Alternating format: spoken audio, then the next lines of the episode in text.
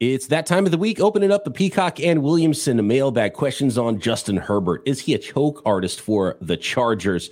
And uh, officiating, fines, flags. We got to figure some of this out in the NFL going forward. Scoring defenses are, or defensive scoring is up. Offensive scoring is down. Coming up on today's Peacock and Williamson. NFL analyst Brian Peacock and former NFL scout Matt Williamson bring you expert NFL analysis every day in less than 30 minutes. Get an inside look into the NFL on the field and in the front office.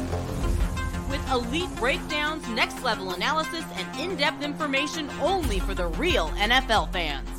This is Peacock and Williamson, and it starts now.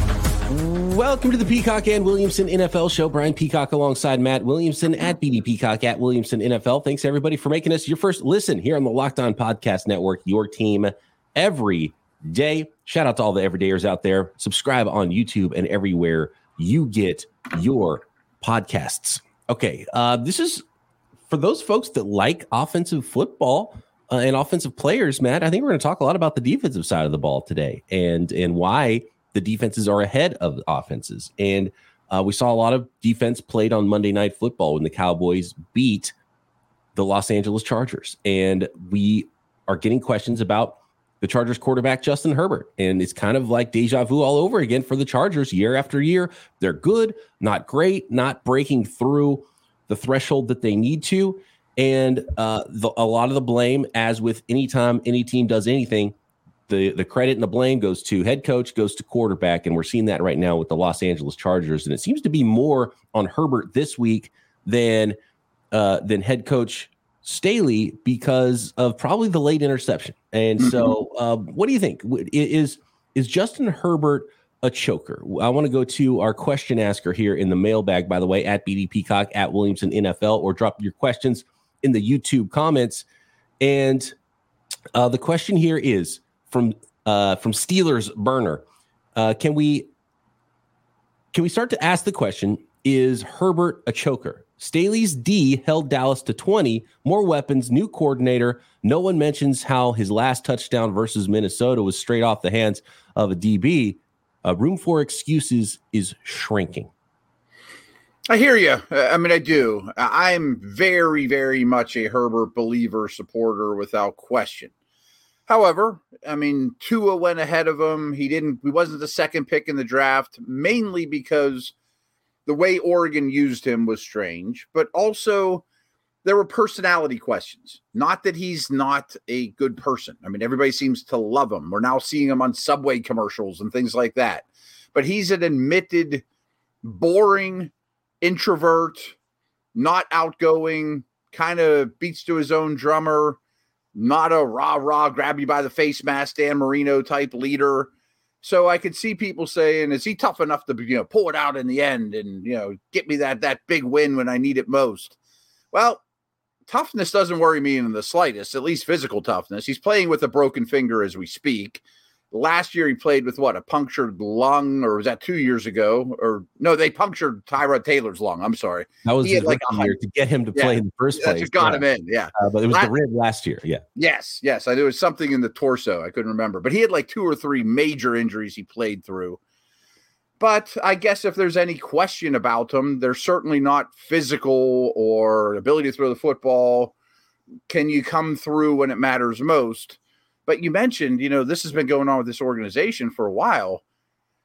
I've been following football since I, I was born in 1973, and I've been following football since I was like six or seven. And Dan Fouts was my all-time favorite, non-favorite Steeler. And Fouts, Rivers, Herbert, even Brees, like this organization doesn't support their quarterbacks particularly well in the last four decades.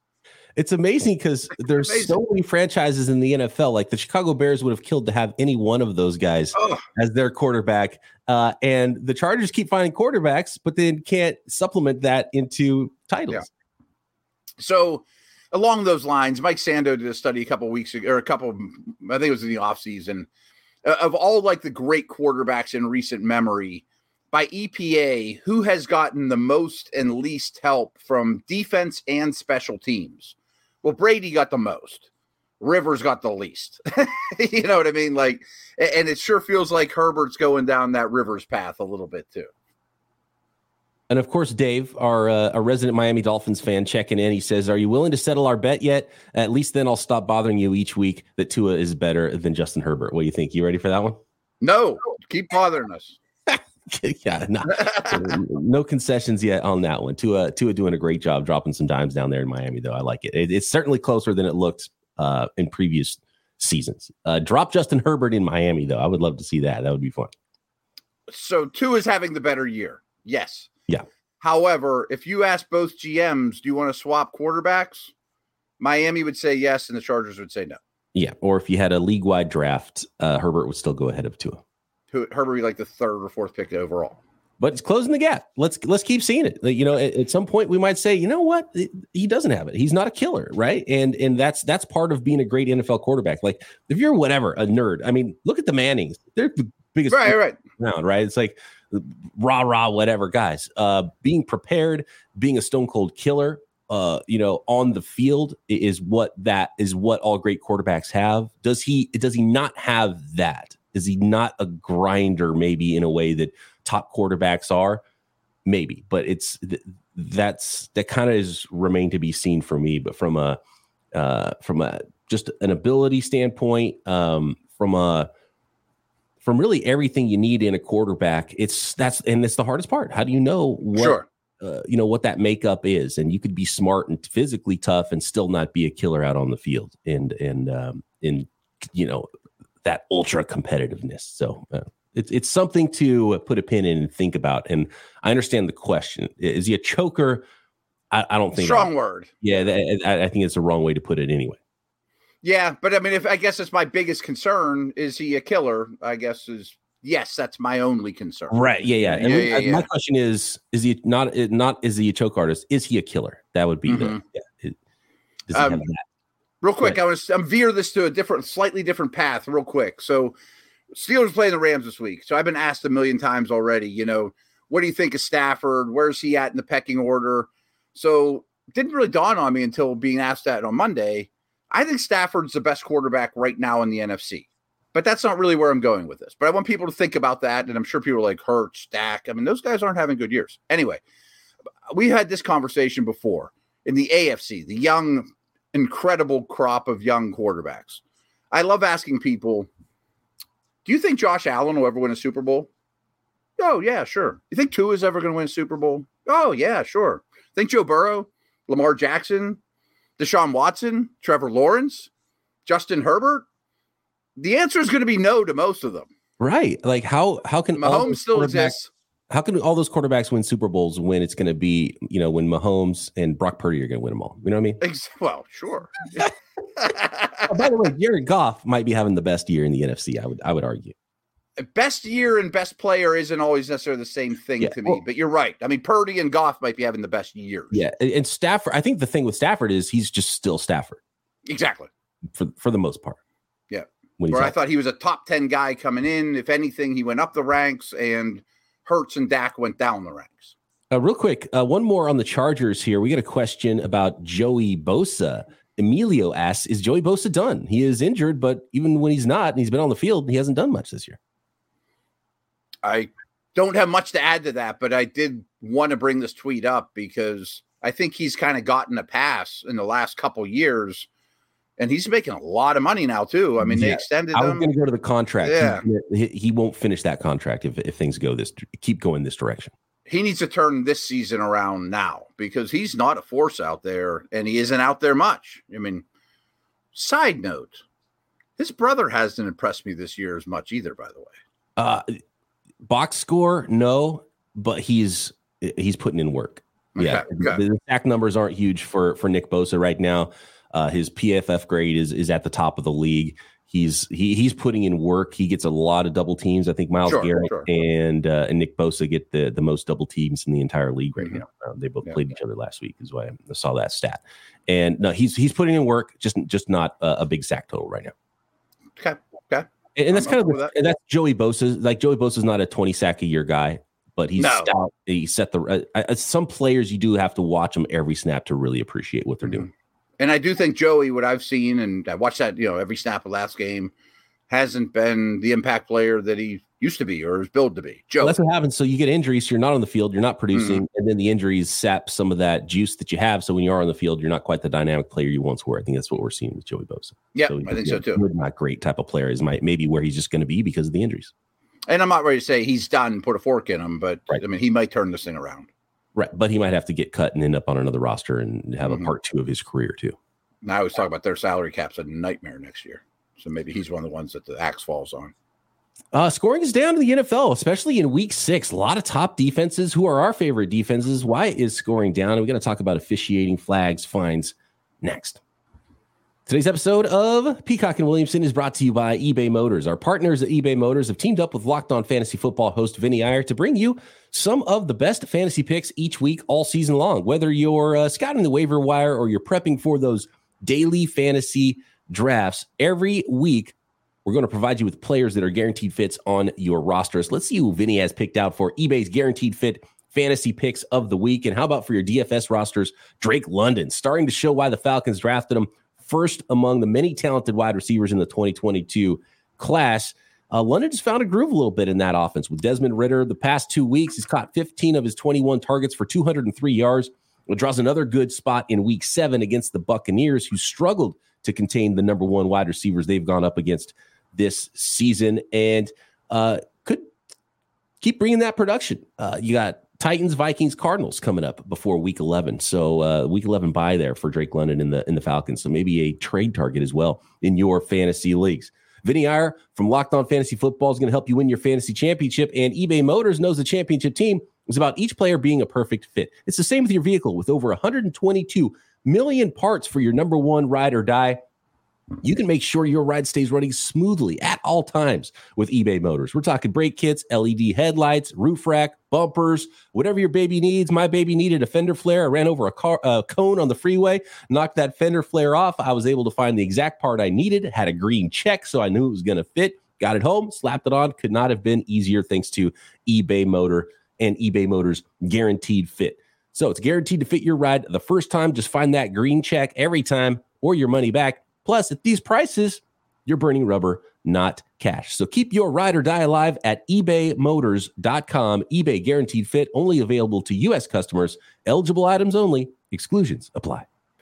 Okay, Matt, we are uh, going to go to the uh, the the officiating part of this podcast, and uh, Jared says appreciate the comment on fines versus flags and officiating crew consistency. Can we agree that fines should be a percentage of salary instead of a flat fee?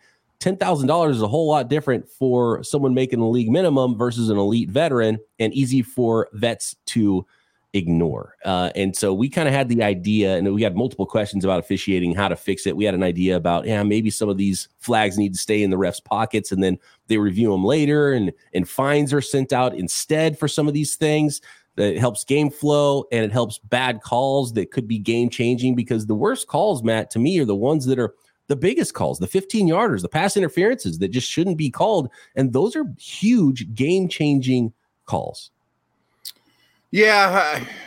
I, I, feel like we talk about this every year because it gets a little annoying. You know, your Niner Brown game was a great example. The Monday Nighter this week was a great example of just too many flags. I mean, eh, eh, eh, I'm not sure how to, you know, to solve that. We got, we got a, two similar questions about, you know, scoring being down basically asking in a roundabout way should they be more lenient on holds and illegal men downfield? I think that might kill two birds. Um, I think in general, there are a couple you know, referee crews that think they're a little more important than they are. You know, the people are coming to see them. You know, and maybe maybe they should get a little talking to. Don't I don't know which ones they are, but you can figure it out. uh, black and striped, black and white striped uh, jerseys in the crowd in most stadiums. exactly, exactly. So I do think they tend to a couple of crews. I mean, and all this information's out there. I want to start studying it more. To be honest with you, are notorious, and you should just look at it that way for bets. You know, who you're picking, things like that, because it's influencing games an awful lot right now. Uh, I want to go a little bit deeper on that. It was um, M. Napier who says, "What about getting rid of ineligible man downfield as a penalty would help the offense with RPOs and get rid of a few stoppages. Uh, Joey Bag of Donuts says, with scoring being so low this year and offenses being so bad, is it a matter of time before they legalize offensive holding? So, so what would those suggestions even look like, especially the ineligible man downfield penalty kind of going away? See, I think that's just chaos. You're just gonna have everybody like running routes and you know, I mean, like you can't just have ten guys trucking downfield. It would it'd be like a moving screen down the field, and it would right, yeah, right. Would, yeah, yeah, yeah. It, it could be mad. That. You, and they already have a little leeway. You'll see it all the time, and you'll Yeah. get screenshots every week. Oh, this should, this play should have been called back. Look at this guy was one yard past the five yard limit down the field, right? Uh, and it's like, yeah, they're, they're going to let him play a little bit already on that. Um, I, Which I'm cool. I'm cool with. I mean, Okay. they've loosened up on that. That was what Yeah. two years ago. They were really tight on. It's like, oh my gosh, every screen was an illegal man downfield, every RPO, and all the linemen are like, "How do you want me to know? I can't see anything." You know. So, I think loosening that up, and they have done some of it, is great. And I think we did see the the league without holding. The COVID year, they didn't call holding at all. You know, I mean, there was no one in the stands. I think they were worried about losing some viewership. They wanted scoring to be up, and it set records for scoring. Scoring's been down every year since. And I watched time and time again where they just, you know, didn't throw the flags for holding. Fine. You know, I mean, it, it worked, but I don't love it. and holding is for sure legal. It just depends where your hands are. Mm-hmm. Like, is it for if we're talking offensive line versus defensive line? You can hold them all day long if your hands are inside. Your hands are outside. They're trying to spin out, turn the corner. You see the jersey tug on the outside, then it's not legal. So, like every offensive lineman, they're just taught to grab that thing inside, right? And and, and if you got them controlled, you can do anything you want with them from the inside. It's kind of weird how it's like, okay, it's ho- holding's actually legal, but then at this point, it's not. It gets again, it gets hard to officiate, and that's that's sort of what I always come back to with any of the officiating. In, any of the officiating, the, they should be trying their best to find ways that cert like difference game changing calls, especially mistaken ones, aren't happening, and that just means less mm-hmm. total flags. I don't think it means let things go. I just think they could do it better with the technology that we have. More people in a in a booth instead of on the field making some of these calls. Uh, you know how they have spotters that take players out of games because they think they might be concussed and have to go through Yeah, concussion protocol. They should do that for the illegal, the the helmet to helmet hits. You know, it's like um, unless it's so obvious, you don't throw that flag, and they can stop the game at any moment from the booth, and they can get three replays before you even uh, before you even get out of the next huddle, right? And and stop the game, and and they can stop it from upstairs. And I think there'd be fewer stoppages that way, and not more actually. And um and and and penalties could, especially those types of penalties that are happening so fast that it's impossible for these refs to officially officiate really well on the field. I agree with everything you said. And the other things I wanted to mention were it's easy to kill the refs. I mean, they're always going to be targets. No one's going to be like, boy, that was a great, great game officiating there, sir. You know, I mean, no, that never happens. But I will say they're really, really good on was that a touchdown or not? Was his feet in bounds? Was that a catch? Is it spotting the ball? Like they've gotten to be almost perfect on those type of things where it wasn't really long ago there. where they screwed it up. Yeah. and again, it's like it's it's inches too, so they might be a Mhm. little bit wrong spotting and they're close. But if tennis can have this computer generated image of exactly where the ball hit the line, how can they not have that with first downs and stuff in the NFL yet? Yeah, footballs true. and technology. So uh, technology's got to play a part in it at some point. Um, and we're we're gonna start seeing it in baseball as well because sometimes it's just egregious. Like you can't because it changes the rules of the game. Like there's a strike zone, and if you start calling it when when it's not a strike zone, then what are you doing? You're not playing baseball anymore. Yeah. Yeah. I mean, of course, we all grew up. This umpire you know, calls a lot of balls, this guy with a lot of strikes. know, this guy, you But can, it is pretty- extend it to the outside. You know, you can throw it a little bit outside, and he'll call that outside strike. And this guy likes to call him high. So, yeah, um, and, and I, I like that part of the game too. You don't necessarily want to take that out completely because there's gamesmanship involved, and I think there is Mm-hmm. with with certain refs too. But just the big ones where you complete a pass downfield and they throw a flag, and it's like it wasn't. Like you- you're taking away the most exciting play that happened in an entire game. You can't Yeah, do that- that to the the, fans and the sport. It's just, it makes it a worse sport. Real quick on the fines, we kind of ignored that part of the question. Yes. Like, I ex- I understand what this tweeter Xer is asking. You know, like if we do the same thing, it hurts my wallet a lot more if I just got called up off the practice squad and maybe they have four game checks all year and one of them evaporates. Yeah, you just you didn't get paid. For, you you played for free. you played for free, yeah, and you may have five games in your career, and one of them was on the house. However, there's another side to this too, and I I know no one's crying for the rich guys, but I'm trying to think is is Nick Bosa the highest paid defensive player? If not, he's right there. Whatever. I mean, he's you know right at the top. That doesn't mean his fine for the same thing should be 1.6 million dollars. No, you know what I mean. It definitely I mean, like, it, yeah, it's the same percentage of your salary, but that doesn't mean I should write you a check for two mil on Tuesday just yeah, because I hit the quarterback in the head. And maybe it should come out of a different. It should come. It shouldn't come from like a, um, a player pool or anything either. Mm. It should mm. come from the team because the team. Sh- the onus should be on the team to coach the player to not do that thing that you're getting fined for. So it should Maybe hurt in some way uh, specifically. But yeah, the guy who uh, you, you can't have a guy not get a game check in a given right. week. That's I mean right. that seems like it shouldn't even be legal. Period. Like I. I, feel like there's like lawyers that should be involved at that point. But it actually happens. I mean, if the yeah, cheapest guy in the field does the worst thing you can, and he probably doesn't get paid that day. But again, mm-hmm. that doesn't mean Bosa should pay the same percentage. Right. Right. Right. and give the league a million dollars, or you know. I don't know. There may there may be no answer here, uh, but maybe. And oh, by the way, folks, the Bosas of the world might hand that dude here. Here's five hundred bucks. Here's a great. Right. Yeah. You know, there's, there's some of that happens. There's a lot thanks, of that. Thanks for getting my back. You know, I, I I've heard some really good stories about how.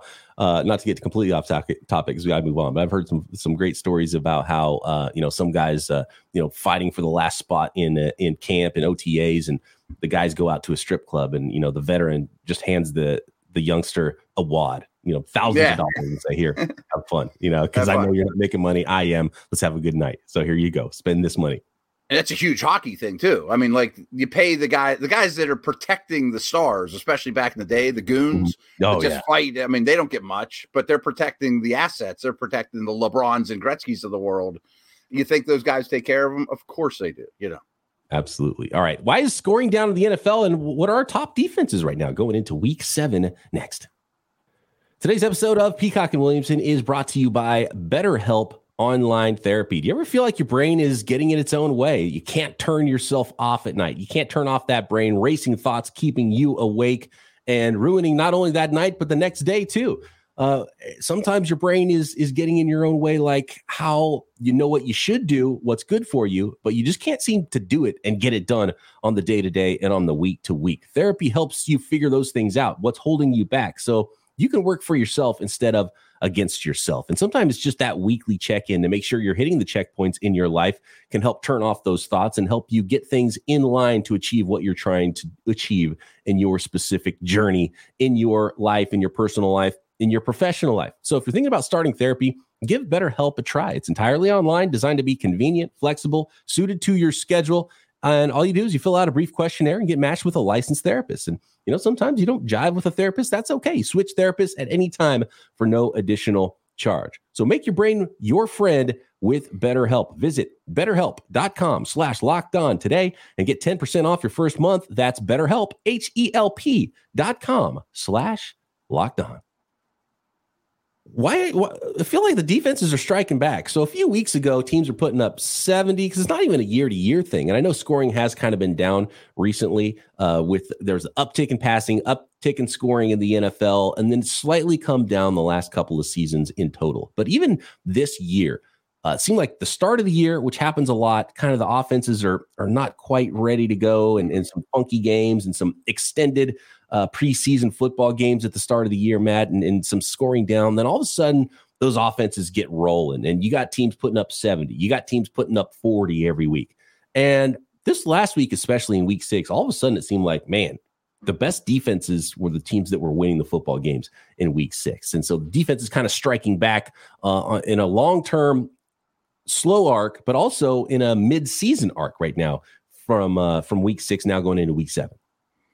Yes. And I have a hunch that when the season's over, there's a Super Bowl champ, and we do all these analytical studies of the year, we might look back and be like, week six was kind of weird. You know, just happened to be a weird week. You know, there was some weather. I mean, just a weird week. I mean, that, that's certainly possible. Now, I could go on for an hour about why scoring's down, and I'll be as quick as I can because you've heard a lot of these things, you know, out of my mouth before. Number one, do you ever watch the X Files? Are you too you too young for the X Files? Uh, I I remember X Files and have watched a couple episodes, but never got into it. I was at the age where I was doing other things. I don't blame you. Okay, so the wife and I would partake in whatever and watch X Files when we were like in our 20s. So, you know, we had a good, but anyway, the smoking man and all these like people that ran the government, but nobody knows who they are. Like, if you ask them deep down in the bowels of the NFL, they would say the biggest problem we have right now is the D line so much better than the O line. You know, I mean, and we're doing everything we can to make it fair, but that's the root of all problems in Williamson's mind. And I think there's a lot of truth to that. That's a whole podcast in itself. The other thing I, met, I referenced Sando. Sando wrote an article right before the season started saying these 32 starting quarterbacks for opening day are the youngest in the Super Bowl era. And then Aaron Rodgers gets hurt four plays in, and he was the oldest guy. So it's even younger now. So there's no the Wentzes and Winstons and Mariotas didn't pan out, and Luck retired, and Wilson and Cousins aren't taking over the mantle for Rivers and Ben and Brady and you know the in the prime old guys don't exist right now. You know the the the equivalent to being on this 14th hole and you're playing well and you're you know you're not quite what you used to be but mentally you're great. Those guys that aren't great right now. They're very very young the, the quarterback position. So therefore they screw a lot of stuff up still and offenses have to be more simplistic and defenses now play a ton of too high coverage. And these young whippersnappers won't just dump it down like Brady and death by a thousand paper cut you. Instead, they try to drive the ball where they shouldn't. This is especially true in the red zone. Red zone scoring down this year is unusually low. Red zone is a nightmare right now. And I think that's the reason why. And making things worse with the quarterbacks, now people are starting to get hurt. You know, now we're getting into the Browns' third quarterback. We're getting into the backups. You know, you know Tyler Bagent is a starter right now. Like, you think scoring's going to go up with him coming in?